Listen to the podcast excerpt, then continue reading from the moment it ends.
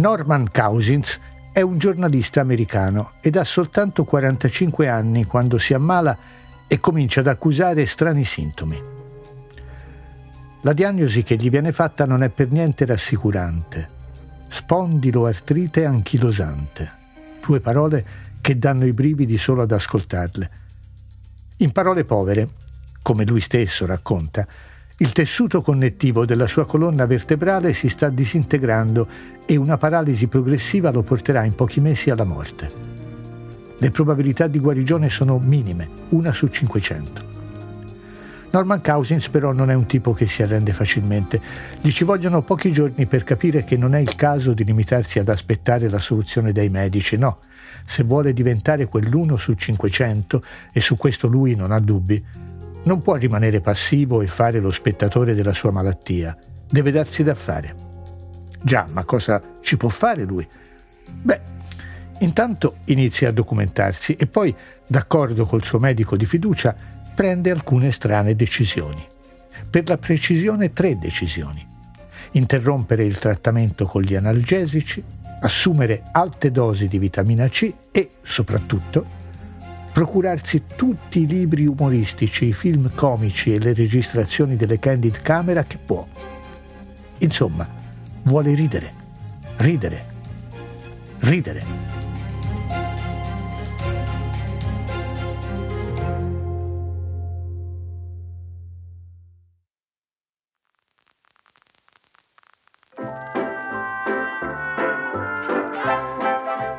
Mi chiamo Roberto Scarpa, ho fatto teatro per tutta la vita, sono uno scrittore e quello che stai ascoltando è il secondo episodio di Le gocce del colibrì. Passeggiate fra storie vere e di fantasia, avventure nella memoria e incontri con persone indimenticabili. Un tempo da dedicare alla salute alla felicità e a immaginare insieme il futuro del nostro futuro. Se vuoi sapere come è andata a finire la storia di Norman Cousins, prosegui nell'ascolto di questo episodio intitolato Ridere è una cosa seria, nel quale ti darò anche alcune spiegazioni scientifiche e un'ipotesi poetica sui benefici effetti dell'umorismo e terminerò con la buffa storia di cinque sarti che lavoravano nella stessa via. Nella Bibbia, per la precisione nei proverbi, si legge un cuore allegro fa bene come una medicina, uno spirito abbattuto inaridisce le ossa.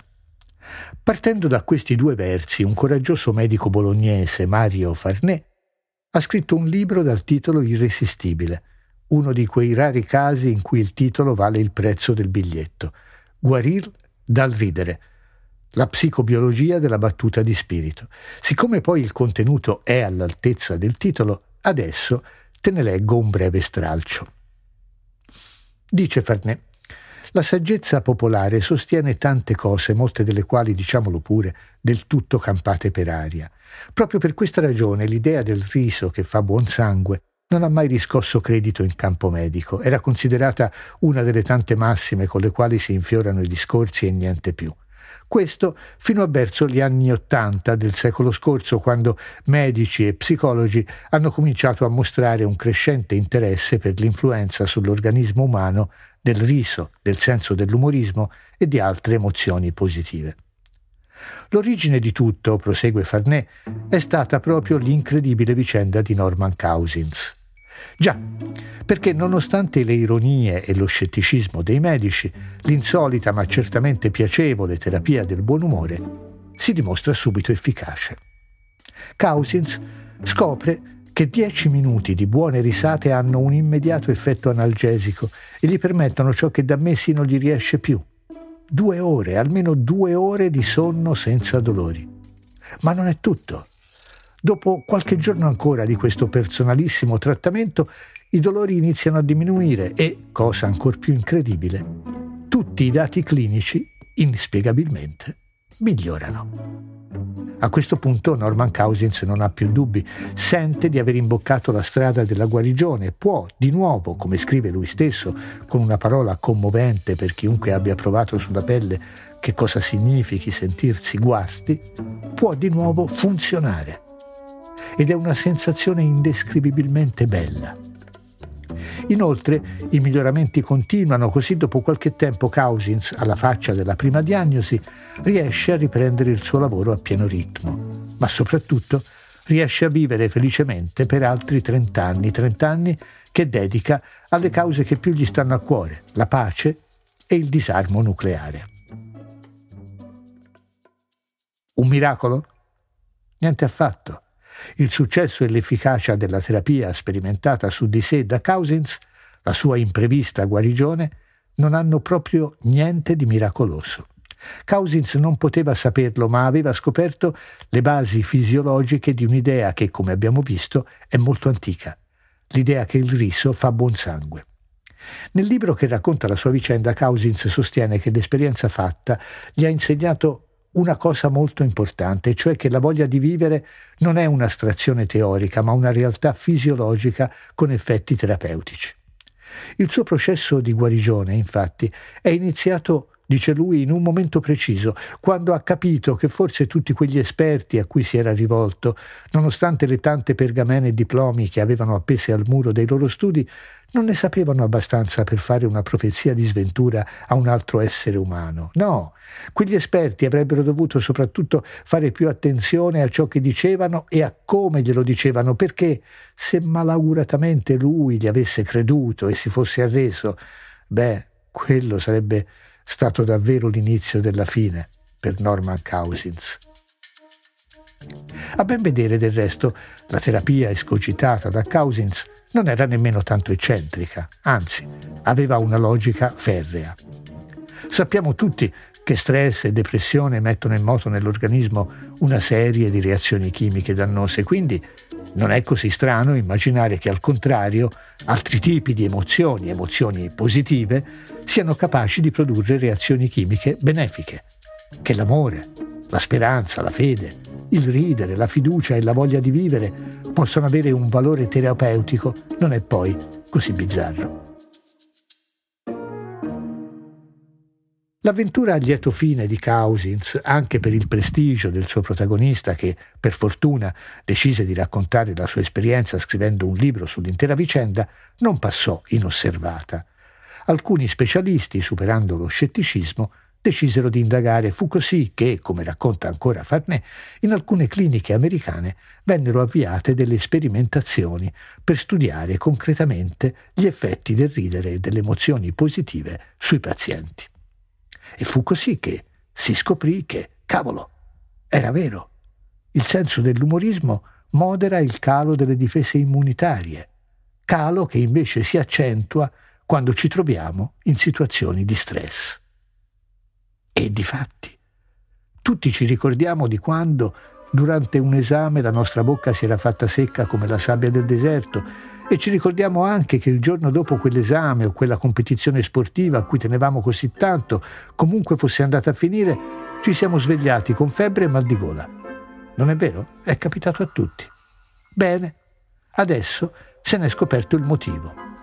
Il fatto è che in situazioni stressanti di quel tipo diminuisce nella saliva una cosa che si chiama immunoglobulina A. Si dà il caso però che l'immunoglobulina A sia una componente delle difese immunitarie che ci preserva dalle infezioni delle prime vie respiratorie. Ed ecco perché ci ammalavamo dopo una prova particolarmente impegnativa. C'è tuttavia una buona notizia, e secondo Farnè questo è il punto davvero importante della scoperta. Questa diminuzione è minore nelle persone dotate di senso dell'umorismo. Più forte è il senso dell'umorismo, più immunoglobulina A viene prodotta. In buona sostanza quello che succede, a quel che sembra, è che ridere rallenti o addirittura interrompa la produzione delle sostanze che impoveriscono il sistema immunitario e al tempo stesso stimoli la produzione di sostanze che lo potenziano. È ovvio, dice Farnè, che fenomeni come questi vadano controllati con cura. È ovvio che l'umorismo non è l'unica difesa che abbiamo contro lo stress e che nell'umorismo nello stress sono uguali per tutti. Ma, fortunatamente, l'incredibile storia di Norman Cousins ha convinto molti dottori e ricercatori ad affrontare il fenomeno dell'umorismo con serietà. Si sono quindi moltiplicate le ricerche e le sperimentazioni e alla fine è arrivata una convincente spiegazione medica.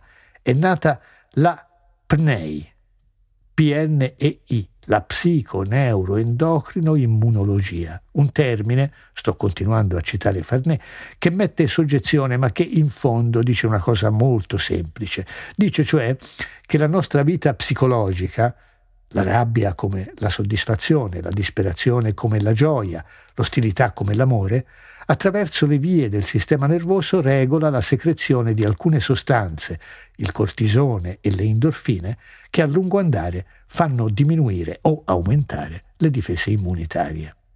Ecco la conferma che cercavamo. Fattori puramente psicologici agiscono su fattori biologici. Ecco perché, per esempio, una buona dose di ansia migliora tutte le nostre capacità, dalla memoria alle doti creative, alla predisposizione ad amare, mentre una dose eccessiva non solo peggiora le nostre performance, ma fa anche aumentare lo stato di stress e in conseguenza, per l'azione prolungata del cortisone, determina una diminuzione delle difese immunitarie. Ovvio che poi ci ammaliamo con maggior facilità. Quello che ci rimane di tutta questa storia oltre alla sensazione di aver assistito alla scoperta scientifica dell'acqua calda, è davvero una buona notizia. Ridere, essere ben allenati in quella disciplina che si chiama umorismo, aiuta a prevenire quella fastidiosa catena negativa di eventi che fa sì che ci ammaliamo. Già. Ma che cos'è l'umorismo? Beh, ci sono molte teorie in merito. Per adesso contentati di ascoltare cosa ne pensa uno che se ne intende, Milan Kundera. Secondo lui l'umorismo è il responsabile della capacità umana di raccontare storie e in particolare storie piacevoli. Un bellissimo proverbio ebraico, ricorda Kundera, sostiene che l'uomo pensa, Dio ride L'uomo, cioè, dopo aver udito un giorno la risata di Dio, avrebbe concepito l'idea del romanzo, un'affascinante storia in un tempo e uno spazio immaginari in cui nessuno possiede la verità e ciascuno ha diritto a essere ascoltato e capito. L'umorismo ha però dei formidabili nemici. Kundera, riprendendo un'invenzione linguistica di Rabelais, li chiama agelasti. Forse li abbiamo conosciuti questi tipi. Chi sono? Gli agelasti sono persone completamente incapaci di umorismo, di vedere l'aspetto comico della condizione umana. Detestano ridere e detestano anche coloro che sanno farlo. Si prendono terribilmente sul serio, amano perdutamente le proprie idee e la loro occupazione preferita è giudicare, giudicare sempre e sempre in modo maligno il prossimo. Ecco, questa di Kundera potrebbe essere, dopo quella medica, la spiegazione, diciamo così, poetica del motivo per cui ridere è salutare. L'umorismo e le storie piacevoli ci avvicinerebbero allo sguardo divino. Del resto, come rammenta Farnè nella conclusione del suo bel libro, qualcuno lo aveva intuito già duemila anni fa. Gli uomini, secondo Epitteto, sono disturbati non dalle cose, ma da come essi le vedono. È quindi davvero una fortuna sapere che abbiamo a nostra disposizione una straordinaria possibilità, quella di controllare le nostre interpretazioni dei fatti con l'umorismo, con le storie piacevoli che possiamo raccontarci. Insomma, non facciamo gli agelasti e, per dirla con un maestro di umorismo, Giovannino Guareschi, siamo seri, impariamo a ridere. Perciò non sarà male terminare questo episodio proprio con una storia piacevole che racconta Farnè e che spero possa farti sorridere.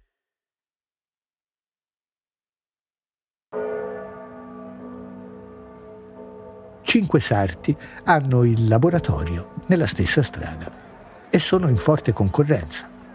Cominciano perciò a farsi pubblicità per attirare i clienti.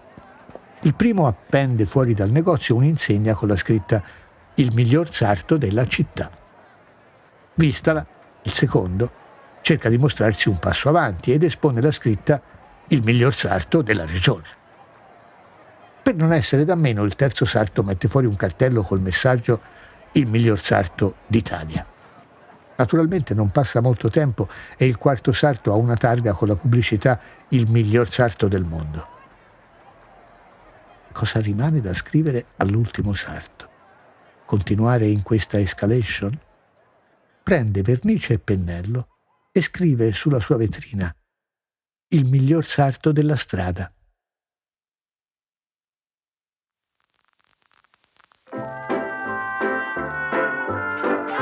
La squadra che realizza Le gocce del colibrì è composta da Francesco Petri, Teresa Rosalini e Pietro Scarpa.